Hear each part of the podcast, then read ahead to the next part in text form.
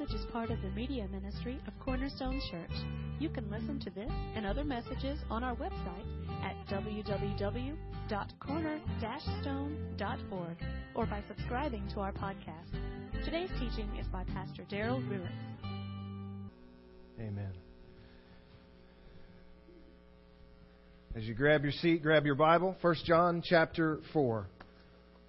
1 John chapter 4. Good morning. How are we? Good? All right. It's good to be with you this morning. And uh, before we jump into 1 John chapter 4, let me welcome you. If this is your first time, we're glad you're here. We do not believe that uh, anyone finds their way here by accident. And so, even if it's just for today, my prayer is that you find this to be home for this Sunday. I pray that our people make you feel at home, and I pray that uh, you feel at home because you are one with the Spirit. And um, you'll hear a little bit more about that in 1 John chapter 4. Uh, if you are visiting with us, do us a favor. In your bulletin, there's a small portion in the bottom right hand corner that is our guest card. Do us a favor, fill out as much or as little of that as you like. There's a place where you could ask questions about our church, get more information. Here's what you do with it you tear it out, and on your way out today, drop it in the brown wooden box that's at the back of this room. That's our offering box. As a church, as a body of believers, we support this ministry and give unto the Lord by giving our tithes and offerings into that box. The only thing we ask from you this morning is that you make that card your offering to us today. All right? Well, uh, I'll give you a couple announcements before we go. Let's jump right in. 1 John chapter 4, verses 1 through 6 is where we'll be today. We've been, uh, we've been out of 1 John for a little while, took a break over the holidays, but we are back in full swing we're going to pick up and finish these last couple chapters here in the next couple weeks. There are a couple ways to approach today's passage. There's a couple ways to preach today's passage. Uh, one approach would be to take a focus that will, in the end, just, just in a broad stroke, will really have this attitude of excluding some folks. There's another approach, there's another focus that we could take that would instead have the attitude or the uh, kind of the underlying effect of not excluding folks, but including folks. Uh, the first, by default, most always has an attitude or this spirit that seeks really to, to create some divisions or to separate. The second will most likely have an attitude or a spirit that's carried with it that is more, uh, well, let's just say humble. Now, I'm not completely against the first, and there are some Sundays when I might be led to uh, to preach with the approach of the first. In fact, that that sermon, that first approach to a sermon, was well underway when I when I I, I hope by the Holy Spirit was directed into a different path. Um, that sermon that was en route to the first approach uh, included as I wrote it, uh, a quote from Pastor Chuck Swindoll. And if you know anything about Chuck Swindoll, he is, uh, he is one of the most mild mannered pastors and preachers and theologians that are out there. Great storyteller. He is, he is by no means a divisive man. He, he, is, he is never, you're never able to pin him down as being negative. His heart is not for exclusion. But the quote I was going to give you is from Swindoll, and, and maybe it'll help you understand what, where, where that first approach might have been headed. Swindoll, when he preached this passage at one point, he said that, you know, this passage answers a, a contemporary question with a historical answer. In other words, this passage answers the contemporary question what in the world is happening to the church today? And it's a good question. It's a question, you know, that deserves to be answered, and it's a question that church leaders certainly have as we look at the landscape of, of, of what's called church these days. I mean, there's great frustration and there's, there's a variety of opinions on what is church and what should church look like and how do you do church. And so it's a, it's a valid question. It's a, it's a question that needs to be answered. And he said, this passage actually kind of answers that question, that frustrated question of what in the world is happening to the church these days. He says the answer is, is only what was long ago predicted specifically here by the Apostle John. Swindoll says this I've lived long enough to watch a frightening erosion occur. The church I entered back in the 50s and 60s is not the same as the church is today. The church is now market driven. A strange mixture of corporate America, silly skits, showbiz techniques. I just got to laugh. Uh, that have replaced the systematic teaching of the Word of God.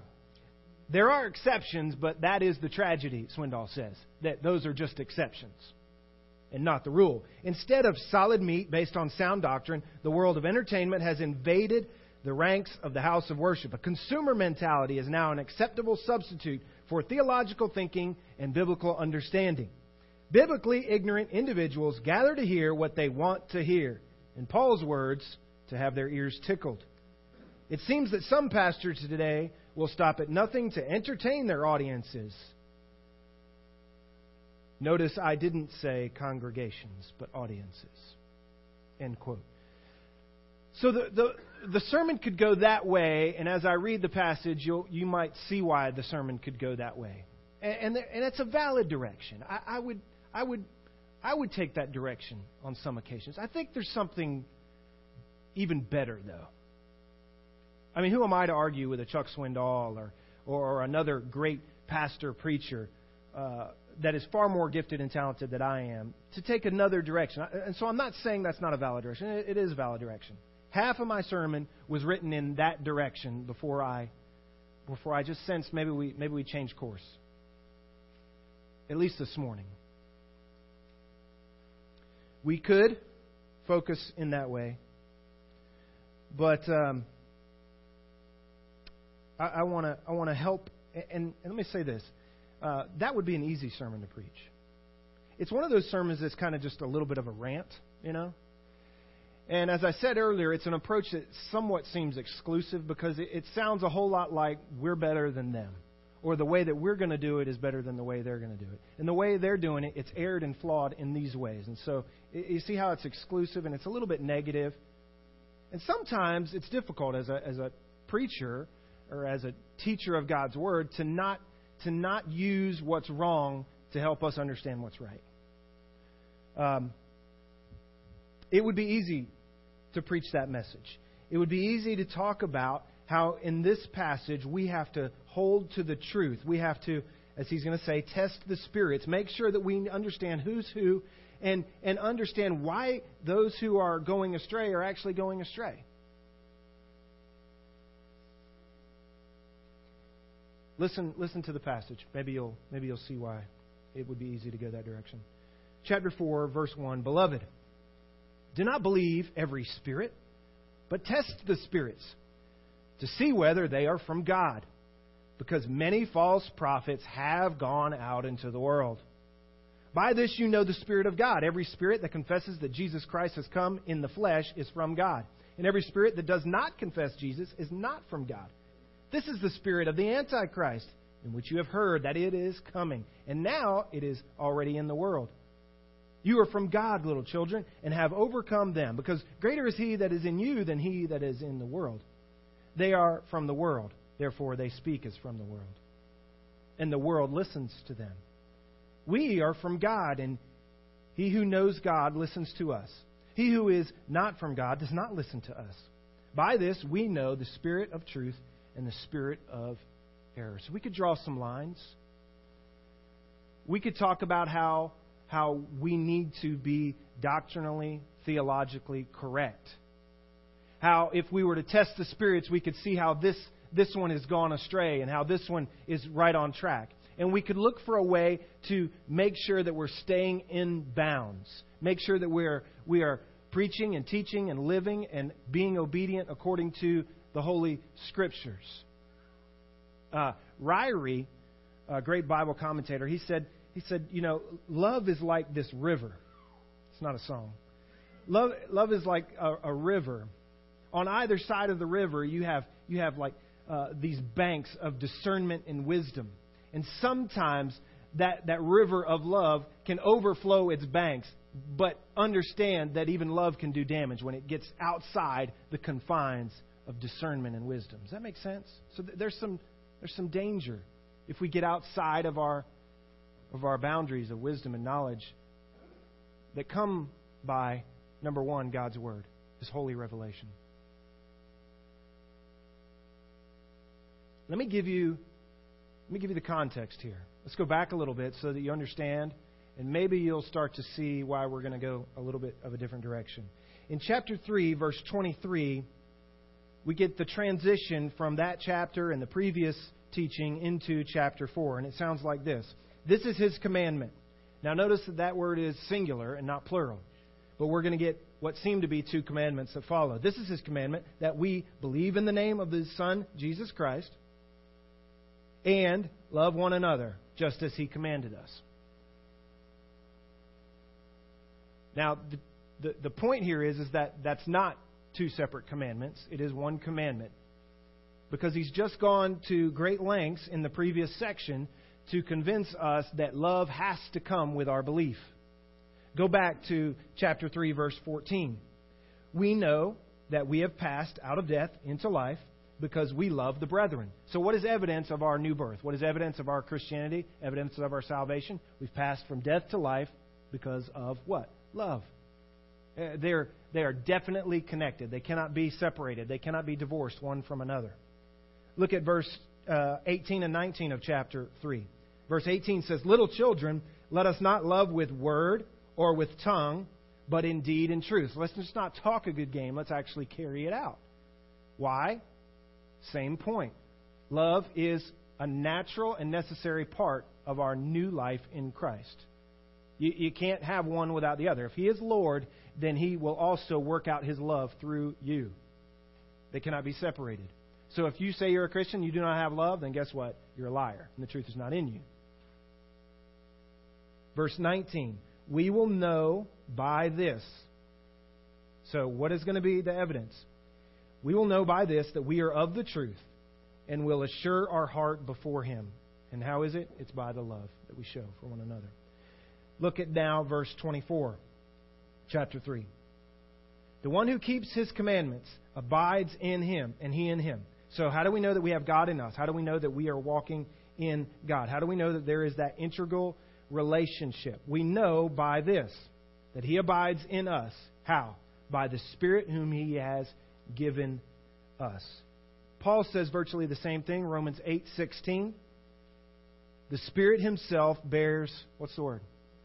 Witness, or here in this translation, testifies. That's a great translation as well, because what that connotates is that that, that aspect of evidence. So if you're in a court, if you're in a trial, a witness gives a testimony. They testify. And so they present evidence or proof that what they are testifying to is actually reliable. So, what is the witness? What is the testimony? Well, it is a person, it is the Holy Spirit. The Holy Spirit in us gives us evidence that we are, in fact, children of God. So, in now chapter 4, verse 1, He's going to give us two commands. Look at it again. Beloved, and don't miss the fact that he's talking to the beloved.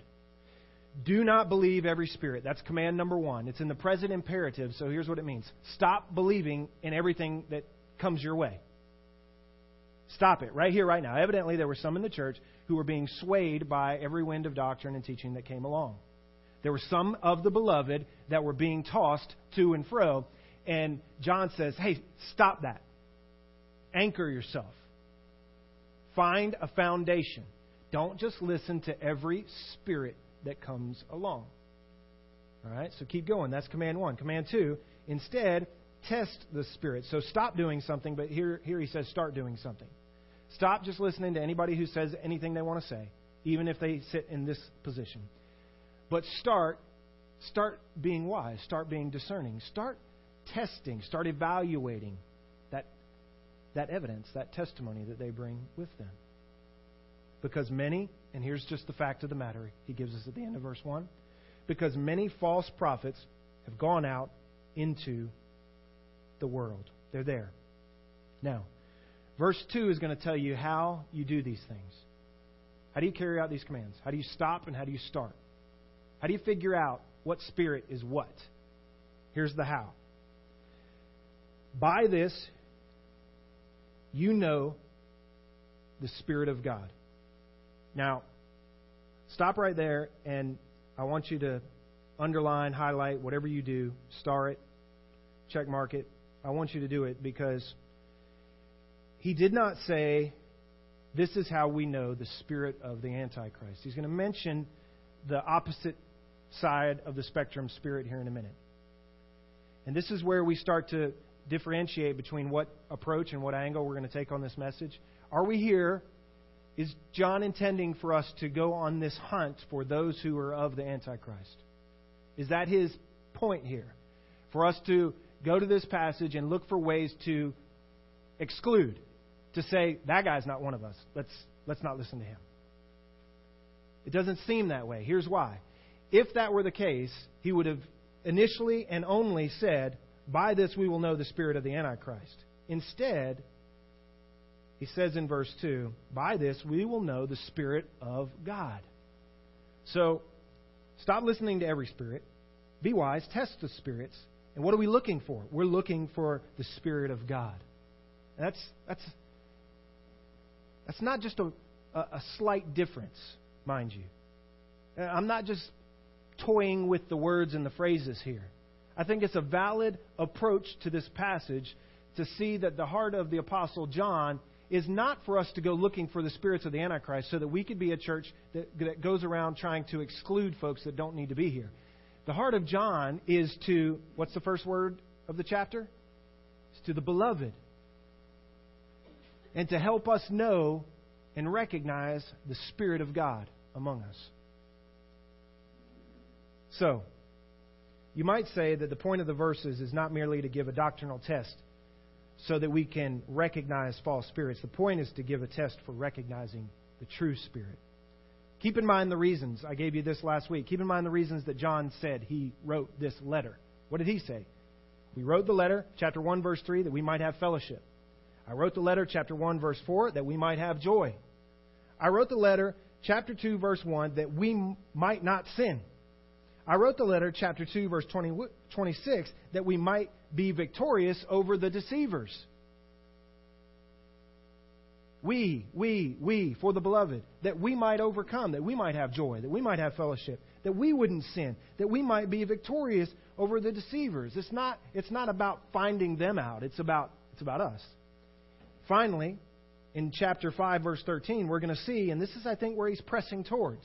We're going to see that his reason for writing, in his own words, is that we might know that we have eternal life. In other words, the point of John's writing this letter is so that you and I walk away knowing confidently and humbly that, that the Spirit does live in us, that we are in Him and that He is in us. Remember now, those that he wrote to were kind of in a little bit of turmoil because they, they had other people around them that were starting to preach some other things they weren't of the Holy Spirit, and, and that's, that's valid, that's true. And, and there's, there's some evidence of why they'll know that. Paul, I always say Paul, Paul wrote most of it. John, here, Paul would agree. John's heart in this letter is that, is that the, the beloved would be encouraged, that they would be grounded, that they would be anchored, that they wouldn't be tossed to and fro, that they wouldn't sit around saying, man, I don't know, I don't know if I'm who I think I am. I don't know if the Spirit actually does live me, live within me. So go back, chapter 3, verse 23. What is his command? His command is twofold, but it's one and the same. Believe and love. All right? So just hang on. Check this out. Believe and love. Previous to him saying that, chapter 3, verse 23, he gave this whole section on how to unpack and why love is part of that evidentiary commandment. He spent all that time. Remember that? And then he moved in and he said, the commandment, the one thing, is believe and love. And it looks like now in chapter 4, verses 1 through 6, he's going to unpack the belief half of it. Right? The doctrinal side of it. The confession side of it. What do I say I believe? Who do I listen to? Okay? So you got love, and then you got the combo there of the single commandment with the dual the dual sides to the same coin. And then he's going to unpack now the belief part of it. All right? Uh, incidentally, look in your Bible at what comes after that section, chapter 4, verses 1 through 6. What is he going to go into? He's going to go into the God is love section. Okay? So he comes back to love. Are, are you, are you starting to kind of track with me here and understand that the design, maybe, of this argument for John? The hinge verse, however, of these two sections, the, the love, 3, 11 through 22, and the belief section, chapter 4, verse 1 through 6, I think, I think the hinge verse is in verse 24, where he says that the way we know is because of the one who lives in us. The key is the Holy Spirit. And is he present or is he not present? Now, I hope I hope the overall idea makes a little more sense to you. I hope now, when he says in chapter 4, verse 1, stop believing every spirit and test the spirits, you understand why he's saying that, because the key is whether or not the spirit's there or not. In verse 2, eh, he says there's a way we'll know. The way we'll know is not primarily by figuring out who is a spirit of the Antichrist, but the way we'll know is primarily figuring out who is of the Spirit of God. Um, let me preach just a second before I continue teaching.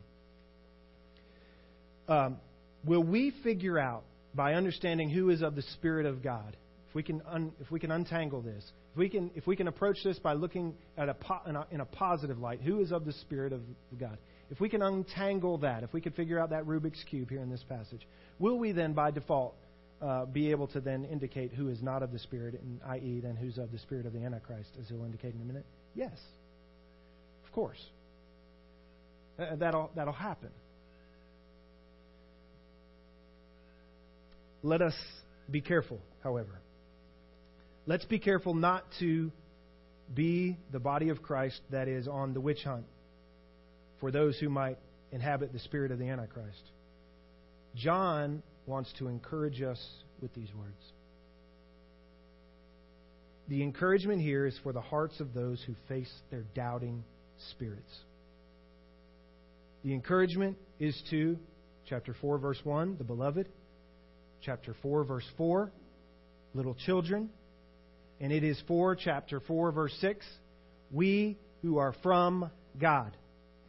By the way, that's a phrase that will get used seven times in six verses. We who are of God, or we who are from God. Seven times in six verses. Who do you think John is concerned about? All right, I feel better. Then it must be in there. So, verse 2 By this you will know the Spirit of God. How will we know? John, here it is. Every spirit that confesses that Jesus Christ has come in the flesh is from God. And every spirit that does not confess Jesus is not from God, this is the spirit of the Antichrist, of which you have heard that is coming and is now already in the world. So, how do we know? How do we recognize those who have the Spirit of God? Well, they will confess that Jesus has come in the flesh and from God. Question Aren't there many people, Pastor, aren't there many people, Apostle John, that say they believe, but in reality, the Spirit is not in them? Absolutely. So we have a problem with the passage. There's got to be something more. Of course, there are those who could say, who could confess, who could give testimony that they believe that Jesus in the flesh was God. And in no way does their life indicate that that is sincere or authentic. That's just the reality.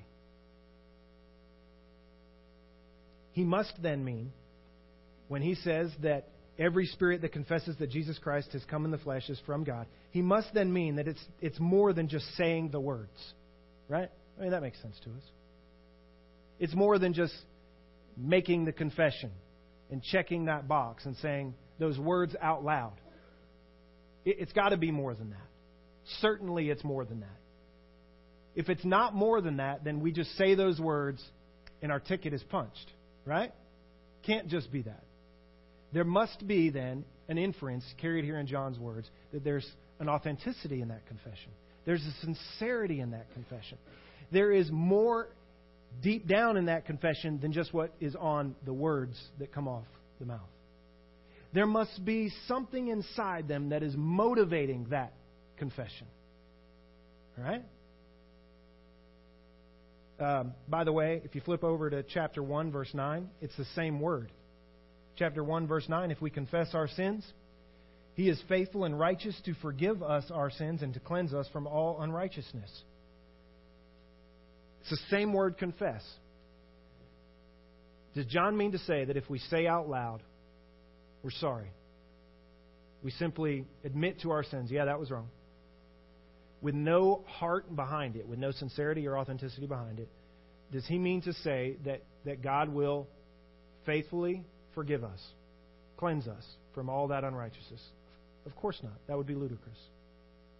It's got to be more than just words. There has to be some authenticity there. So it's the same. It's the same idea. It's the same. It's the same concept. Certainly, there has to be something that lies beneath just those mere words. It's not just a confession. So when John says in 4 2 that the evidence of divine spiritual reality is the confession that Jesus has come in the flesh, he probably does not mean that the mere words or thoughts are sufficient evidence. Instead, John probably means that the sincere, genuine confession of Christ is evidence of the Spirit's work. What are we looking for? We're looking for the Holy Spirit that resides within, that thing that might cause them to make that confession. If there is a disposition of heart corresponding to the tremendous truth that the Son of God has come in the flesh, then the confession is evidence of the work of the Holy Spirit. In other words, mere doctrinal words, no matter how true, don't prove anything about the spirit of the person behind them, unless the words come with reverence and heartfelt conviction and submission to Christ. So there's got to be something that lies beneath. Uh, you see this again in verse 6. Skip down to verse 6. We are from God. Who? He who knows God listens to us. He who is not from God does not listen to us. By this we know the spirit of truth and the spirit of error. Same same kind of question we have to ask. Aren't there many people who listen to truth but don't actually house the Spirit after hearing that truth? Absolutely. How many people have heard Billy Graham give very clear truth and testimony to the gospel, but they've never they've never owned it in their heart? They've they've heard the truth, but you could argue that they've not listened to the truth. They've not embraced it. They've not owned it. It's not made any difference from the inside out. So, what are we looking for here? Are we looking for just a doctrinal box to check so we can see who's who in the zoo? Like, who's in and who's out? Well, do you believe that Jesus came in the flesh? Yes. Okay, you're good. That's ridiculous. Because we know there are plenty of people who will say that. Are you willing to listen to the teaching of the apostles? Sure. Today, if I don't particularly disagree with what they say, yeah certainly he's got to have an inference of some authenticity, some sincerity here, that not only is what happens on the ear or on the tongue, but what happens, therefore, on, on a heart level. What's going on inside?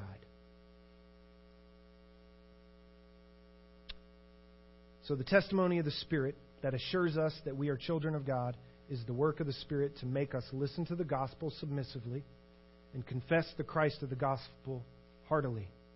So here's the point of the passage. It's not a mere test of doctrine that allows us to eliminate false teachers.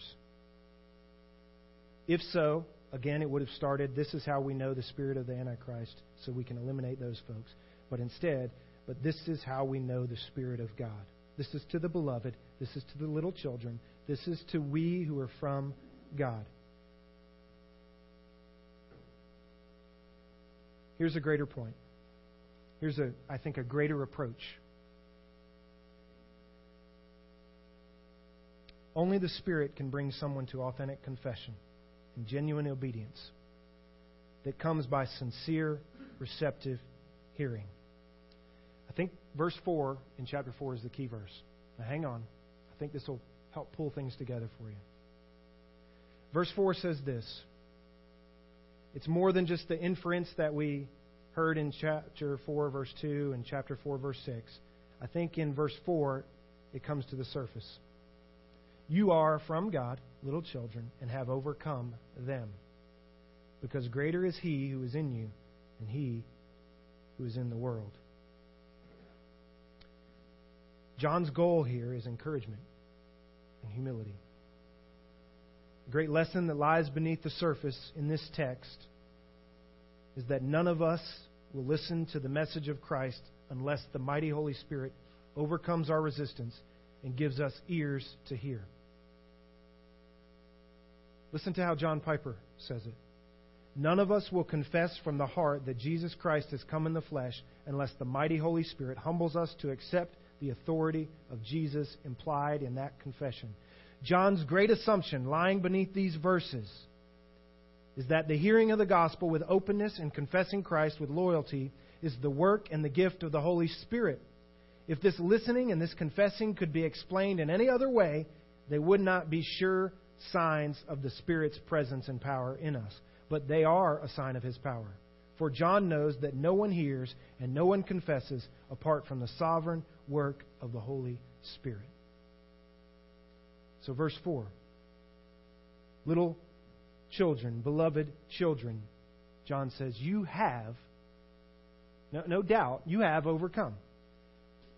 Question How have they overcome? How have they overcome? Was it, was it of them? Was it in them to overcome? That's not what he points out. He points to nothing in them that is of them. In fact, he points at something that's in them that is not of them. And what is it? It's not a what, it is a who. The one who is in you. Who is the one who is in you? Beloved, little children. It is, guess who? The Holy Spirit. Who did we say the key was? The hinge to this, this whole argument. Chapter 3, verse 24. How do we know? The Spirit of Him is in us. That's how we know. Who are we looking for? We're looking for the Spirit of God. How, how have they overcome? How have we overcome? What is the humble encouragement here in the apostles' in the apostles' estimation? It is the Spirit. He is the one who has overcome. Now, check this out. What has he overcome, or who has he overcome? He who is in you, the Holy Spirit, is greater than what? He who is in the world. Who is the he that is in the world? It is our adversary, Satan. Who is the one that lays behind? Who is, who is the one that lays behind the spirit of the Antichrist? You've got, you've got this search for those who are of the Spirit because by finding those who are of the Spirit, we know that they're of God. Those who are of the Antichrist, they are of someone else. Who are they? The he who is in the world. And John says, listen, we're, we're on a hunt here, not to separate the bad guys. We're on a hunt here, little children, to find for our own encouragement and for our own humility who is it that resides in us that makes all the difference? Who is it that lives in us? What is it that is in us that helps us to overcome all that is in the world? Notice that he didn't say all the stuff that's in the world, all the issues, all the problems, all the circumstances, all, all the troubles that we'll have in the world. No, he goes right to the heart of the matter and he says, He who is in you is able to overcome he who is in the world. He goes to the one who is behind all of the mess that is in the world.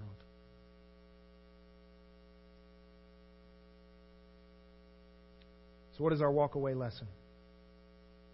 Here it is. The Holy Spirit is more powerful than the satanic forces of deception and blindness. And every believer owes his orthodoxy to the sovereign work of the Holy Spirit. If we stand with Christ, listening receptively, confessing loyally, it is because the Holy Spirit is greater than all other forces in the world and has made us to conquer the blindness and hardness of our own hearts and the deception of the enemy. I, have said it in different ways, trying to help us understand John's heart through the letter. Let me say it yet another. John is not looking through this letter to give us a list of things to do, to measure up to. Instead, John John takes us to the facts of the matter what are we supposed to be? What do we look like? What is the testimony? What is the evidence? Well, today he says, the one who testifies on your behalf, It is none other than the, the Spirit of the living God who is in you. How do you know? How do you know that you are in Him and He is in you? Chapter 3, verse 24. Because His Spirit is in you. His Spirit is in you. So, so stop listening to every spirit because He's not in everyone. Test the spirits. Be smart. Be wise. Because many, many false teachers are already in the world. Little children, beloved. So, so how do we how do we know? How do we know what spirit resides in us? How do we know what spirit resides in those around us? Certainly, doctrinally, we, we have some basics. I mean, if Jesus is not Lord, if he's not God in the flesh, well, that's a deal breaker. that's obvious. And by the way, there are more things that we could check off that list. So, so if that's not something we can confess, if that's not something you agree to, that's obvious. But there's more. I mean, there's a reason you agree to that. There's a reason that comes that comes to your mouth. There's a reason that you testify to that truth. There's a reason inside. There's a reason you you listen the way you do to God's commands. There's a reason that you don't just listen and hear and, and continue on, but that you listen and you, you change, you obey, you, you walk a different direction. There's a reason, something inside of you. There's a, there's a, there's a why that we who are of the Spirit, we who are from God, we who are from God, seven times in six verses, there's a reason we little children, beloved, there's a reason we, we hear things from God's Word the way we do. Because there's one in us that makes all the difference. We have His Spirit in us. And so it's encouraging, but at the same time humbling because that has nothing to do with me, my abilities, my smartness. It's not even a word, Jackson. Don't use it. I didn't, I didn't, I didn't come to my senses and decide, you know what? I think Jesus, He's the best answer. By the sovereignty of God, He has planted His Holy Spirit in those who are called according to His good will and pleasure. And because of that Spirit residing in us, He, that Spirit, testifies to the Father that we are His. And by that Spirit, you and I as we now face this world and all that comes at us through these false teachers and crazy ideas and, and whatever goes on in the world and how they want to do church and how they want to be Christians and how they want to live out their Christian, etc. How do we how do we live through that? Well, we we live in a in a solid, anchored way because he who is in us is greater than he who is in the world. And we can rest on that. Let's pray. Father God, thank you for your word, that it is not an idle word, as Moses said. It is our very life. Thank you that you have given us your Spirit. Not only your Son, you have given us your Spirit to reside in us, so that until that day we are physically at your right hand, we know that via the Spirit we are as good as on your lap, Father. We are accepted. We are yours. We take great comfort not only that the Spirit is in us, but that He has overcome the one who is in the world. Not, not just the stuff in this world. He has overcome not, not just the, the troubles of this world. He has overcome not just not just death, but he has overcome the one who's behind all that mess. He has overcome the one who throws the lies and deception at us. He's overcome the one who is a murderer from the very beginning. So take heart, our souls. Take heart, our spirits. Because He is greater. Thank you, Lord. Thank you, Son. Thank you, Holy Spirit, for being more perfect than we could ever imagine. For covering all the bases in ways that we've still yet to even understand. May we leave here, Lord, today encouraged and humbled by what you've done in us.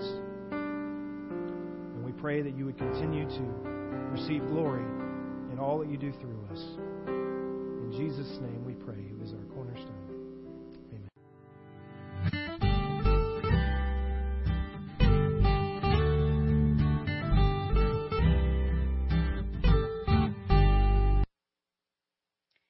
Thank you for listening today. We hope this message was a blessing to you. To learn more about our church or our media ministry, you can visit us online at www.corner-stone.org or find us on Facebook.